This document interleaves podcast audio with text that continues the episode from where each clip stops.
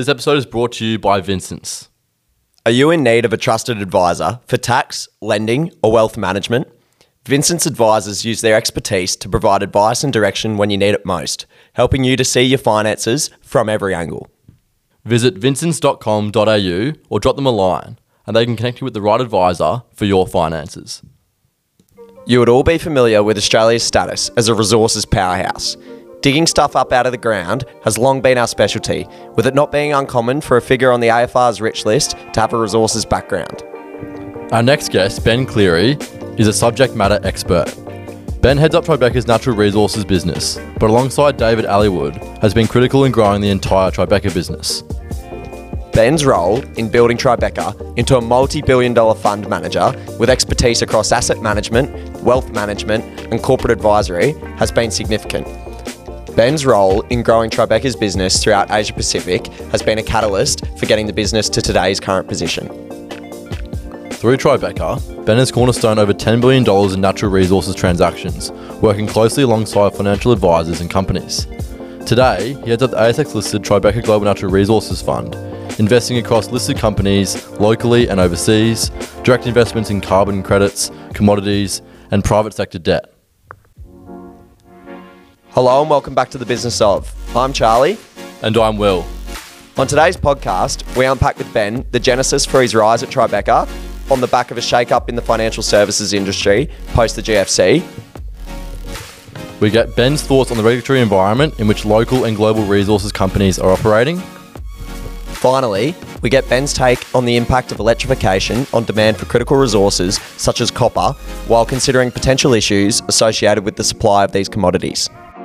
We hope you enjoy. Alrighty. Hello and welcome back to the business of. Today we're very lucky to be joined by Ben Cleary from Tribeca. How are you, Ben? Very well, thanks. Thanks for having me. Well, good. Thanks for coming on. So, a question I'd like to start out asking our guests is what was their first ever job? Because we figure there's probably a good story behind it or something you learnt that stuck with you throughout your career. So, yeah, we'll start there. Uh, look, I think for first job or jobs were fairly typical. Worked at McDonald's, flipping burgers. Worked in Yeah. Some cafes, bakeries. Uh, you know, pull beers at Dooley's up the road here. um, probably the most formative job, uh, at least during university, was working at the fruit markets out at Rocklea. Oh, yeah. Um, nice one. you know, gave, at a, I guess, an early stage, a good understanding of what real world demand and supply look like, Yeah. what seasonality uh, looked like. Um, my first, I guess, job uh, in the industry uh, was working at Bell Morgan. Um, which was a stock is a stockbroking firm now, now Bell Potter. Um, Yeah. I guess the, the two founders were sort of legends of the stockbroking industry, Paul Morgan and um, Colin Bell and his and his brothers. Um, started, uh, you know, at the bottom in in bookings um, as a you know bookings clerk, sort of graduate, uh, moved through the you know ranks, if you will, to uh, become a seats operator, which is, I guess, effectively the people in the colourful jackets that Yeah. uh, you know you see in the in the movies that it's um, you know now been automated, uh, and then became a, a, a research analyst. Yeah, nice. Yeah. Nice one. So, did you, um, early on in your career, did you always know that you'd want to be researching and managing equities investments, or was there another path you sort of explored as well? Oh, look, I, from about grade eight, I think I had a, a, a equities portfolio. Oh, really? Wow. My parents were uh, clients of Wilson HTM. Yep. um, Oh, yeah. Brisbane. Nice one. And um, I guess my parents always encouraged me to, to you know, have my own Yeah. thoughts and suggestions around a, a portfolio. So that, that I guess led into studying. Um, I guess business and commerce at school, which Yeah. Yeah. led into university. Yeah. Um, and I guess working for a firm like Bell Morgan, uh, Bell Potter, uh, you know, which being a Queensland based office was very exposed to the resources industry, um, you know, in the late 90s and early 2000s, really caught my or piqued my interest into into the natural resources space and and sort of led me, you know, to um, path career path that I've been Yeah. on. Yeah. Yeah, no beauty, and I guess the resources space, and then probably your, your expertise within that region was recognised um, by Tribeca. And I guess can you talk through, I suppose, that transition out of uh, Bell Morgan and how you ended up, you know, r- running the size fund you are today? Yeah. Yeah, so I I moved in to, to Asia in in um, in the very early two thousands with Macquarie Bank, um, Oh, gotcha. and was was there for best part of a decade. Um, I guess at that time, uh, the the resources markets were really starting to, to boom on the back of Chinese urbanisation. Yeah. And you know, very early in in my career, I was so fortunate that every week, every month, um, I was in a different country, whether it was China or India, South Korea, Taiwan. You know, looking at auto plants, looking at shipbuilding yards. Um, uh, trying to work out where commodity prices um, were going. And this was all before the spot markets of iron ore or coal. They were quarterly contracts um, at the time. So it was a really you know, great period to, to see the industry and, and see it evolving from um, you know, a contract-based industry to, to a spot industry and, you know, get that experience at a big organisation like Macquarie.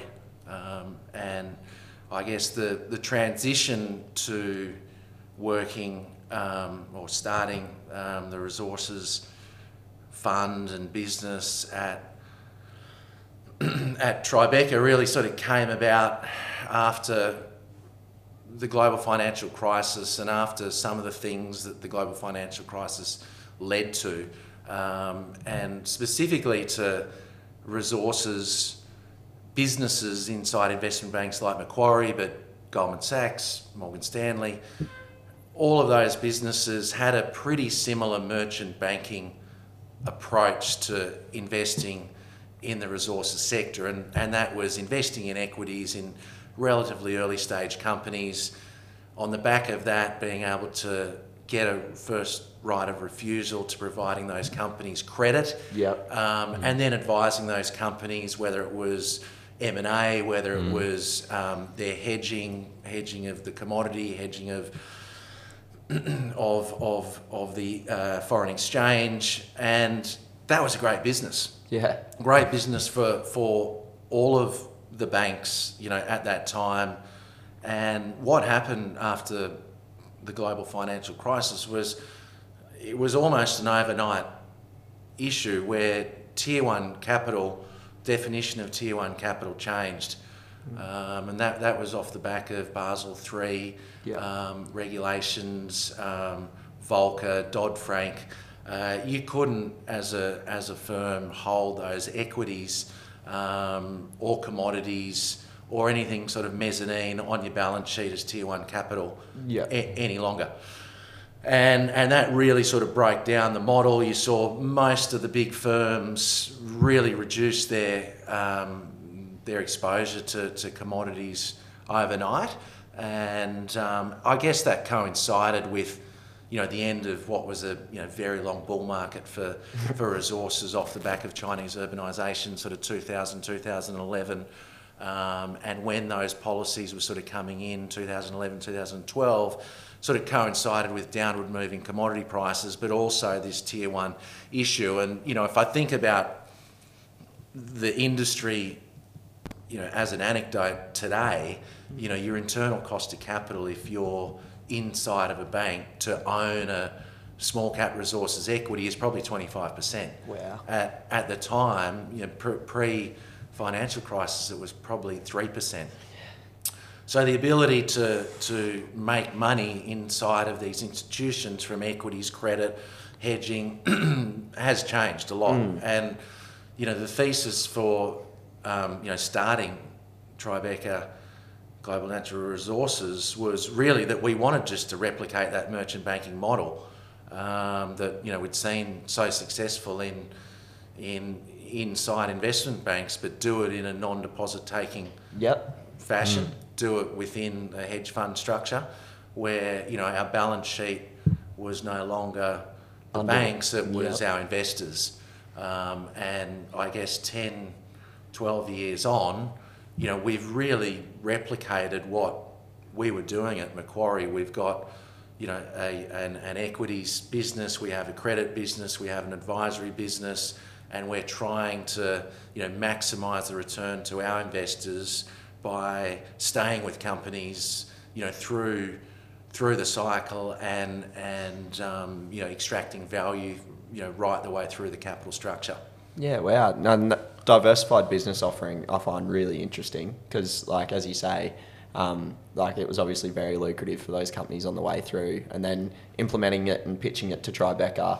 Um, well, I know you started and you- you're the founder of that that resources uh, piece. Did you have to pitch it to some of the seniors that that were already existing at Tribeca, or how, can you talk us through that process? Yeah, so I guess the the founder of Tribeca, David Aylward, um, founded the business about 26 years ago. The genesis of, of our firm is is in Australian equities. Yeah. David still runs one of the, the largest small cap uh, equities funds in Australia. Um, we've got a um, one of the largest long short Australian equities funds um, run by Jun Bei Liu. Um, we have a micro cap business as well.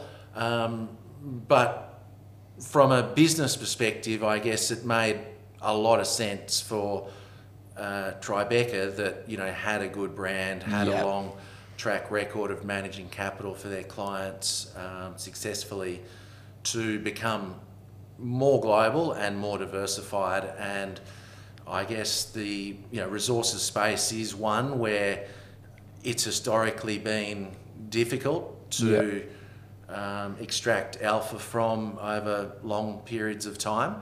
Um, we've seen a lot of businesses come and go um, into the natural resources space.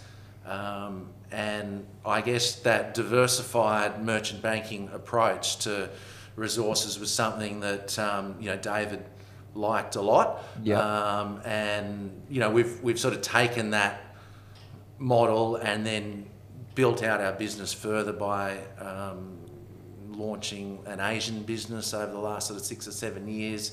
So the business now on the asset management side is very much, you know, three pillars being Aussie equities, resources, and, and Asia. They're all complementary. Yeah.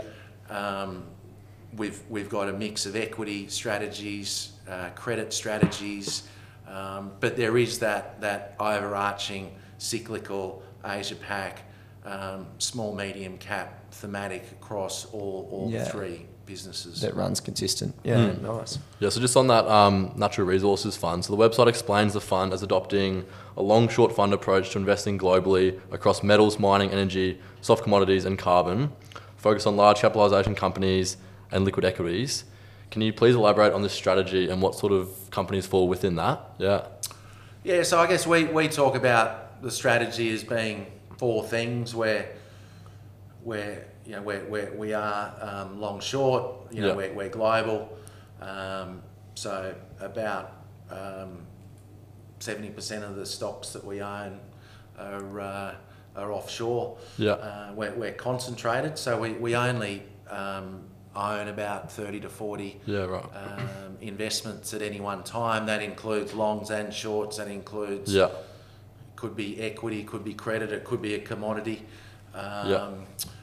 And we are relatively high turnover. I think you know cyclical industries require um, Yeah. you to trade to, to extract that alpha opportunity. Yeah. Um, you know, given given all of the seasonality and and cyclical aspects. So um, yeah, we we we've been going. Well, the strategy's um, I think just gone through twelve years, and I, I would say on average over that period, uh, we have been about sixty-five percent invested in North America. Yeah. Um, and that would include US equities and, and, and Canadian. And the 35% mainly been skewed to Australia, Yeah. um, but would include um, a little bit of Europe as well. Yeah, Yeah, and just with um with the short positions because they they fascinate fascinate me because of how you know you know your your downside's technically unlimited. how do you go about looking for companies to short? Is it like overpriced commodities that they mine, or yeah, what's sort of the the memo there? Um, well, first of all, your upside's unlimited, but your Yeah. downside is limited to 100%. And that is, you know, the inherent skew that you have, you know, with, with longs and shorts. Yeah, you yeah. know, your long book can always go up, you know, more, more than 100%. Um, and your short book, it actually is limited to availability of borrow. Yeah, um, yeah. The, the cost of that borrow, um, and and you know other, other sort of correlation factors which which do structurally limit Yeah. you know you, your return potential. You know where where we see um, shorting as as a uh, um, an effective tool to to generate performance um, at at a fund level is well, we've got three three ways we implement our portfolio. The the, the first and and bulk of our portfolio is just fundamental views where we like BHP, we think it's Yeah. going to double. We're, we're long, or we don't like BHP. We think it's going, you know, down for whatever reasons, and we'll be short. We're not. The second way we implement is we have a, you know, relatively large relative value um, part of the portfolio, which is literally we like BHP more than Rio Yeah. leading into the result. It's catalyst rich, so we're going to be long BHP, Yeah, cool. short Rio. That's that's relatively low vol, um, Yeah. if, if you will. Um, uh, however, it we like the relative value part of the portfolio because it really focuses our investment team, you know, on shorter term catalysts Mm. and and longer term thematics playing out, and that you know that can be stock versus stock. It could be stock versus commodity. Yeah. You know, we we might you know think that the oil price is is is is going to be weak, but this particular company that produces oil is very catalyst rich, and Yeah. so we'd be long the company, short the the commodity.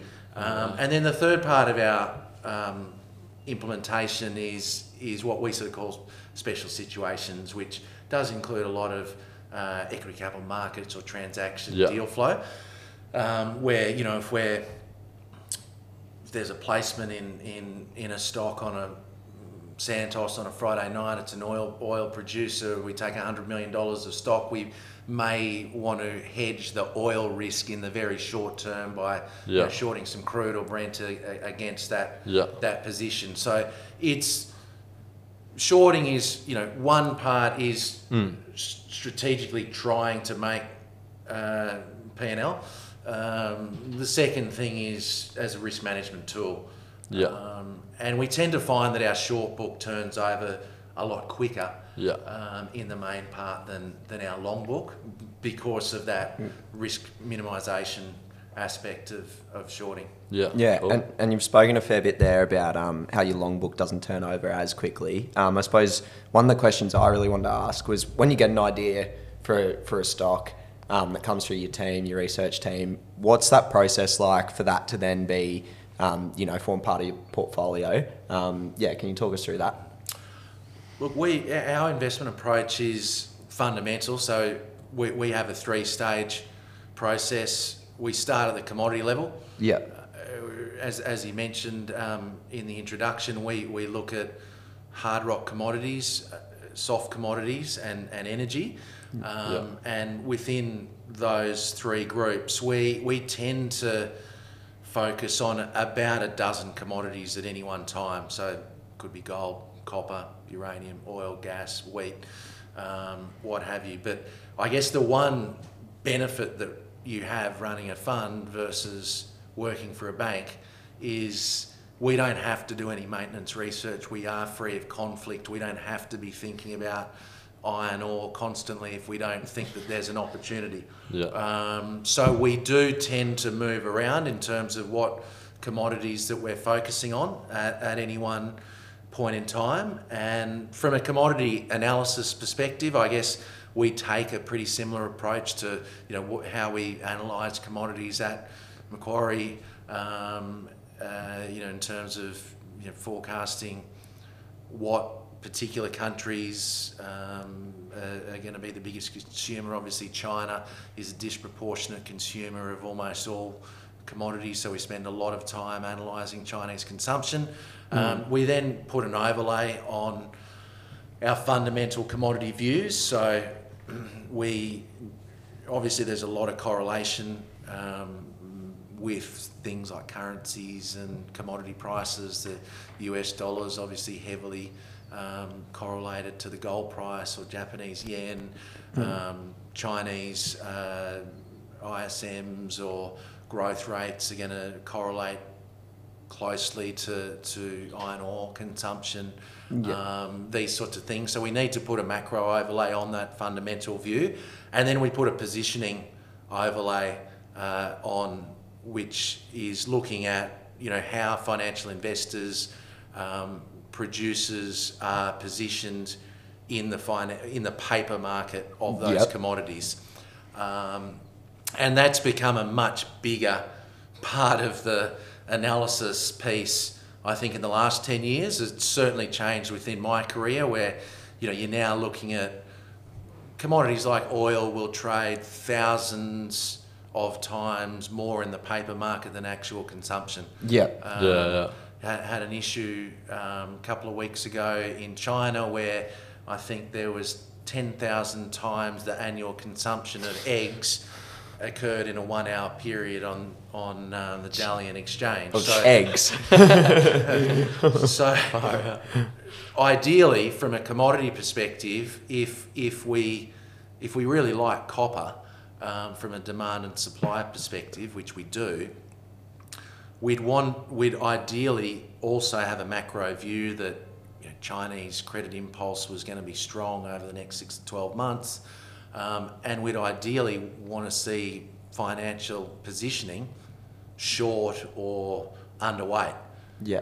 Um, and so if we can line those three up, then from a bottom up perspective, we're just looking for stocks or companies, whether it's their equity or their credit, to express those views in the most talky, you know, best risk reward manner. And from a stock perspective, we generally look at about 100 companies.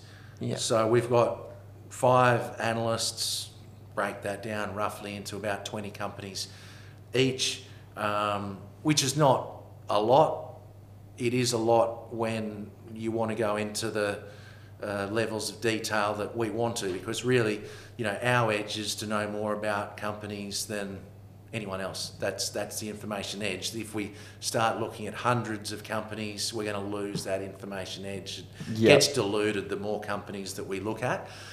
And the other thing I, I always say is that being a cyclical industry, the the companies you love today are often the ones you, are going to be your best short ideas tomorrow. So it's much better understanding the asset base, understanding management teams, understanding where the skeletons, you know, are in mm. particular projects, and and and compounding your knowledge over long periods of time on on a small number of, of, of companies and assets. So once we've you know got that commodity view, we're expressing it bottom up generally in in generally equities, not credit, not commodities. You know, we, we've got a big skew to, to to equities where we see you know just a better risk reward. Yeah. On, in, in, in on both the longer and short side. Nice one. Hmm. Yeah. Yeah, you mentioned you guys are um, big fans of copper at the moment. We read in one of your recent investor presentations that the energy transition demand for copper now outweighs the Chinese demand for property. Can you help rationalise that hmm. Little start for our listeners? Yeah.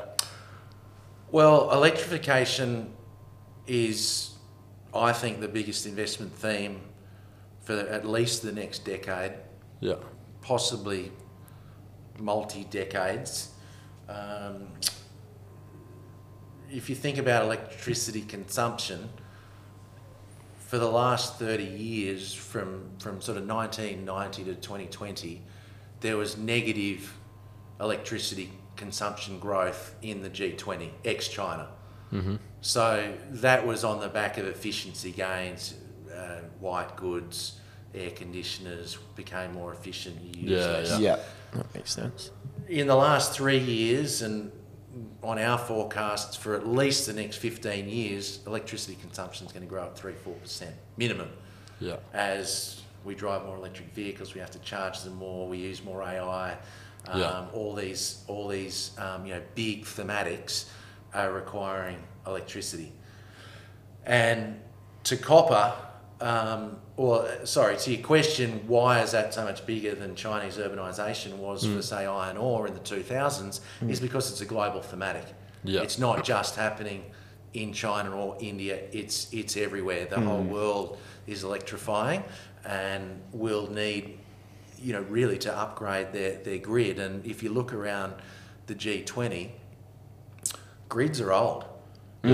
Um, and we're already seeing, like we, we, we saw, it's now three years ago that, that, that a state like California, um, you know, which has got the biggest um, market share of electric vehicles, um, within the first year, and, and it was a very small number of market share, less than 5% Yeah, of all, yeah. all vehicles electric, but within the first year, they were already having issues with their grid that you could only charge on odds or even days. Um, so there's going to have to be huge investment into grids to handle this electricity consumption growth that's going to play out, you know, over the next decade at least. And uh, to our mind, there is really no other commodity that you can build the grid with other than copper or gold. There is nothing that that um, that can transfer electricity. No, no other um, you know commodity that we're aware of other than copper. Obviously, gold's too expensive in a relative sense to copper. So, you know, we we think copper is is the by far and away the, the best way to play electrification. Yeah. Um, and it just so happens that there's a real supply issue with copper as well. Um, if you think about the top 10 mines in the world today, the average age of discovery was um, before World War II. Um, Jesus. In, in the 30s, so it takes a very long time to find these Yeah, yeah. copper mines. Um, copper mines are getting deeper. They get, it's getting more expensive to produce copper. Um, and we've already gone through um, a pretty big recycling um, uh, time in the in, in the copper market. Recycling is Yeah. already about twenty percent of supply, Really? Wow. um, and th- that's actually been coming lower uh, Yeah. in, in in recent years. So we're really reliant on primary mine supply for copper um, as as the world electrifies, and and we think it's going to require a much higher price um, than the current price of copper to incentivise um, Yeah. new mines to, to come online. And I think the other, you know, the other big thing right across the natural resources sector is um, that whilst there is a, an acknowledgement from governments that um, you know we need we need more mines as we electrify, the level of red tape and bureaucracy um, has never been higher. Yeah. Um, you know, the old sort of rule of thumb in, in Western Australia was that, you know, from, from drill hole discovery to, to first production was somewhere around three years. That's closer to seven or eight years now. In North America, you're looking at 15 years. Really? So, you know, whilst the Biden administration are in on one um, side of their mouth are saying, you know, Inflation Reduction Act, throw throw helicopter money at all things um, a, a battery feedstock. On the other side, mines are getting delayed, permitting permitting's taking longer, red tape's increasing. So the, the supply issue for electrification is, is, is going to become, I think, more and more of an issue as we get towards the late late 2020s. Very interesting. And I suppose, yeah, I, I guess that was that was a, a massive a massive component of what we wanted to touch on, and you've already covered a lot of it. But yeah, the energy transition in general. Um, I suppose corporates, um, like what, yeah, what do we need to do more of to help motivate um, these corporates to, you know, invest in these large capital expenditure projects, such as whether it be new exploration activity or, or um, yeah, further um, energy transition initiatives. Yeah, can you talk us through what some of the potential policies or motives that could be given to these companies to make them uh, more willing to commit that capital? Look, I think the, without stating the obvious, the, the first thing will be the need for higher prices. Yeah.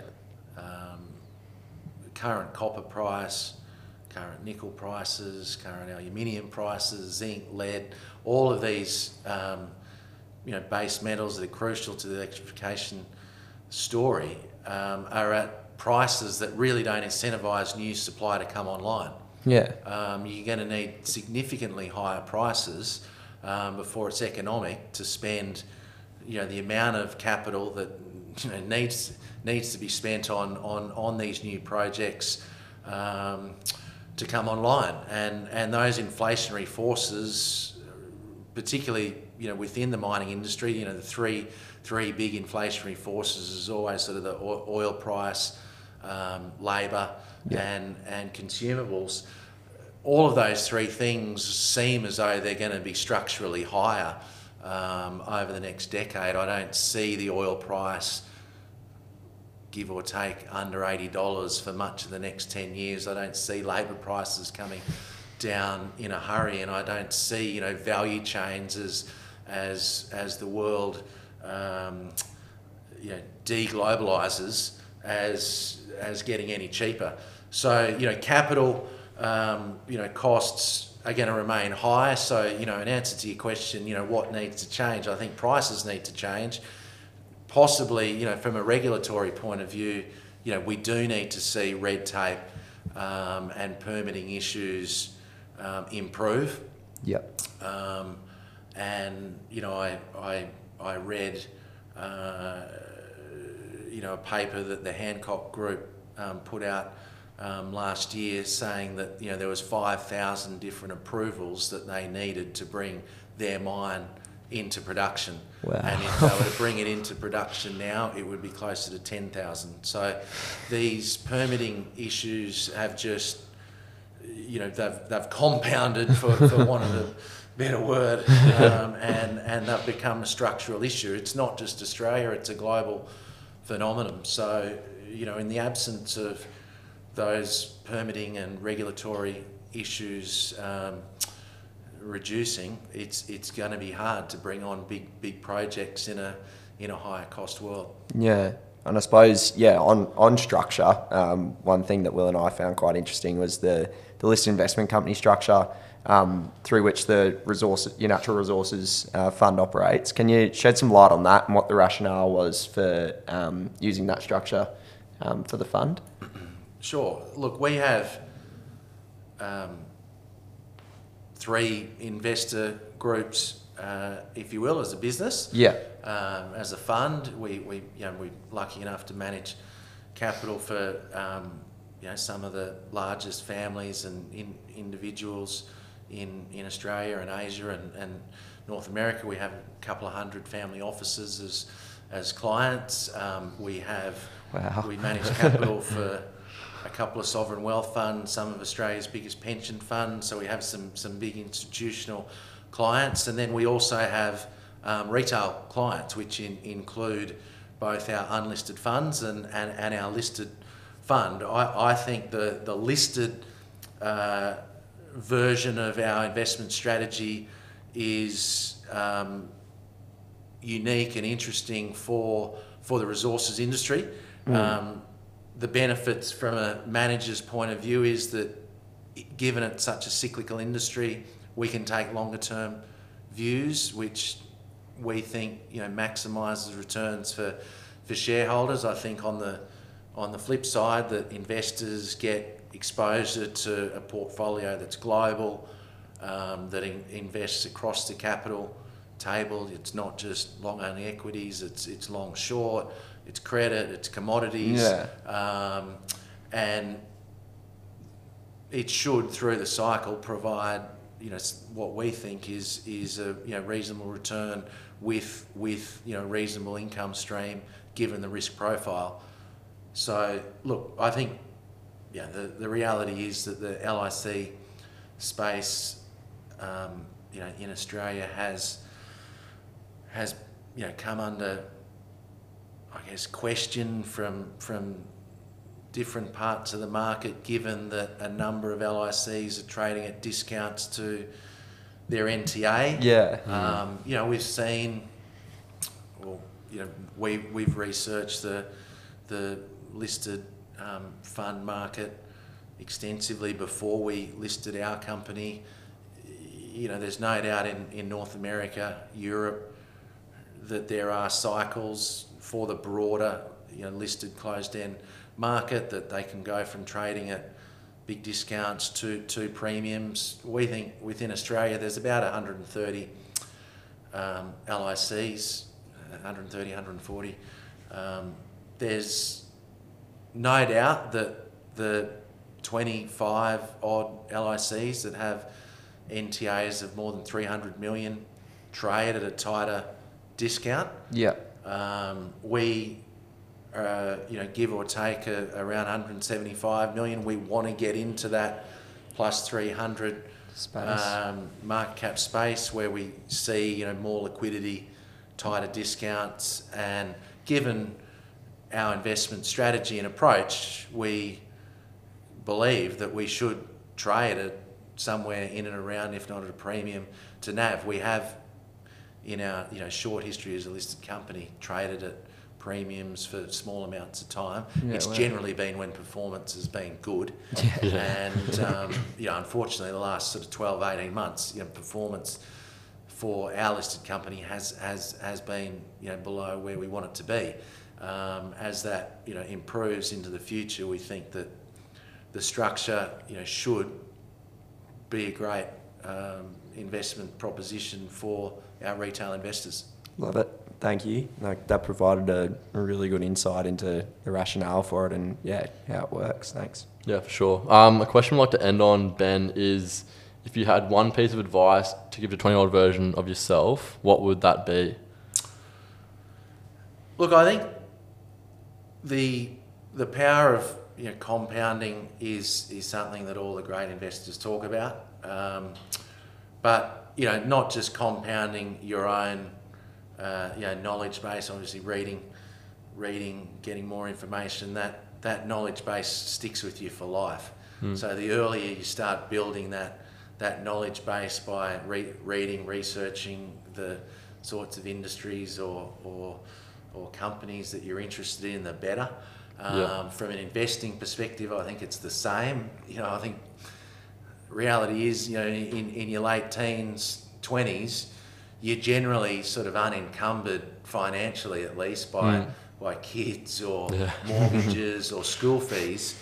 Yeah. And so you do have this unique time in your life that you can actually allocate, um, you know, spare capital into investing in companies. And, and, you know, any good investor is going to tell you that, that that compound effect, once you, once you get into your 40s and 50s and 60s from starting earlier, is going to be really meaningful. So, yeah, I, I, I would say just taking that as seriously as possible or you Yeah. know, as, as much as you can um, will, will lead to returns um, later in life. Yeah, sure. That's it's a great great. note to end on. Appreciate it, Ben, and, and thanks for your time as well. We learned a lot today about yourself, but also Tribeca and the Natural Resources Fund, so we really appreciate it. Yeah. Thanks for Thank thanks you. for coming on, Ben. Really First appreciate take. it. Yeah, first take. Thank you for listening to the business of. If you enjoyed the show, please consider rating and following us on your chosen podcast platform, LinkedIn and Instagram, as it helps others find us.